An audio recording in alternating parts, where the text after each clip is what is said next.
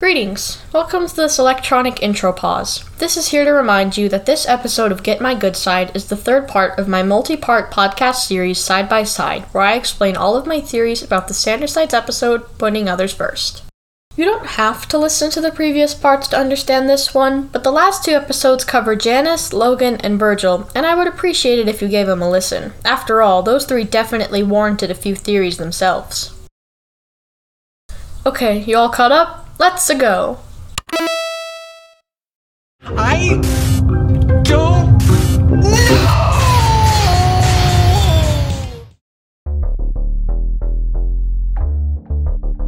Remember that one tweet Thomas posted about getting into a workout routine and how soon the sides would be ultra ripped? How he said Patton's new name would be Absaton? Remember when we thought that was just a one off joke? Well, now we have a canonically swole Patton in the series. Granted, he's a giant bullfrog, but still. My shocked reaction to Buff Patton aside, I think I speak for everyone when I say that none of us expected something as out of the blue as a ginormous 16 bit frog Patton wrecking Thomas's apartment and talking morals at the same time.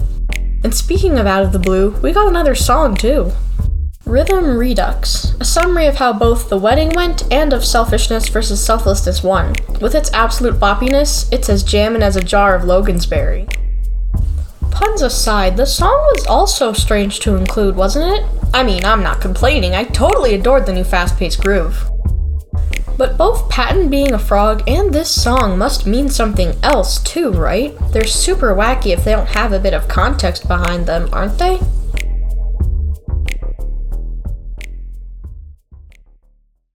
If you're wondering those questions too, then you've hopped on over to the right podcast. In today's episode of Side by Side, I'm going to be covering the symbolism of our favorite Froggy Pop and the newest installment to the Sanders Side soundtrack. Follow my lead as I take us between a frog and a hard bass.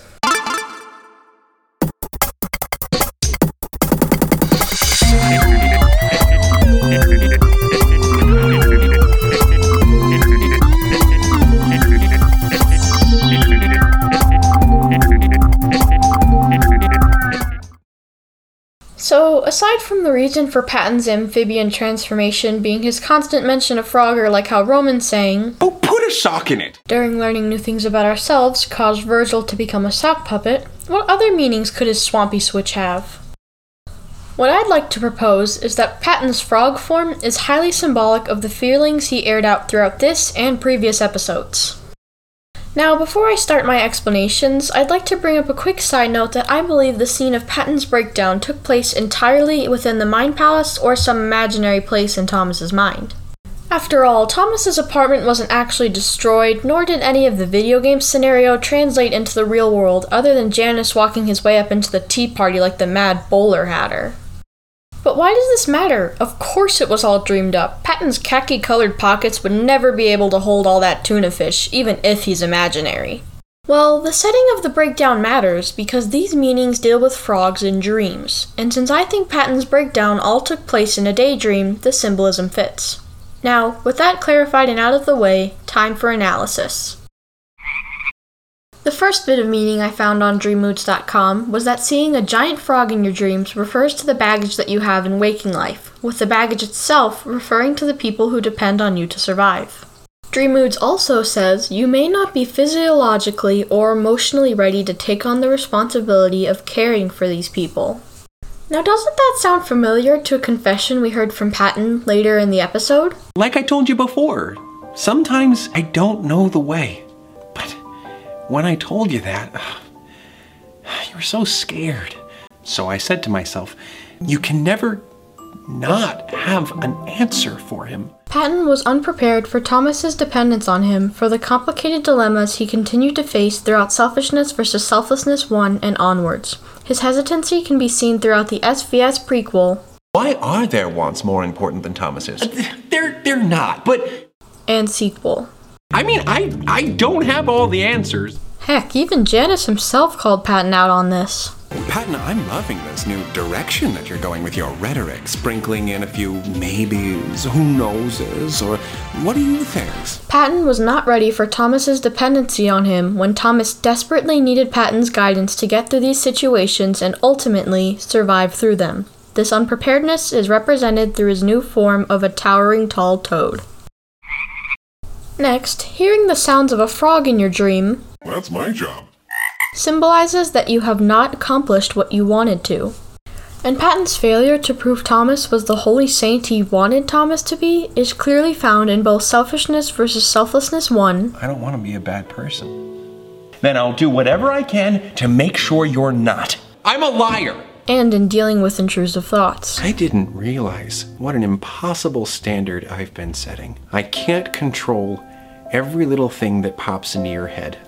He failed to accomplish the task of proving Thomas's pure conscience, and in putting others first, he acknowledges this. I'm done asking, is Thomas a good person? I'm just here now to help you be as good at good as a good bud should. So the croak of Lily Patton was really the croak of his efforts to prove Thomas's innocence. Then, seeing frogs leaping in your dream Because I found out that I was being too tough on Thomas and it was driving him hopping mad. represents a lack of commitment.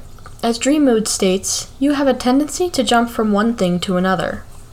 And this application couldn't be made any more apparent. Throughout putting others first, Patton was leaping from different viewpoints and ideologies more than a frog hopped up on hopscotch. You shouldn't do a good thing just because it makes you feel good. You literally said the opposite to Deceit when we were back in the courtroom. Yeah!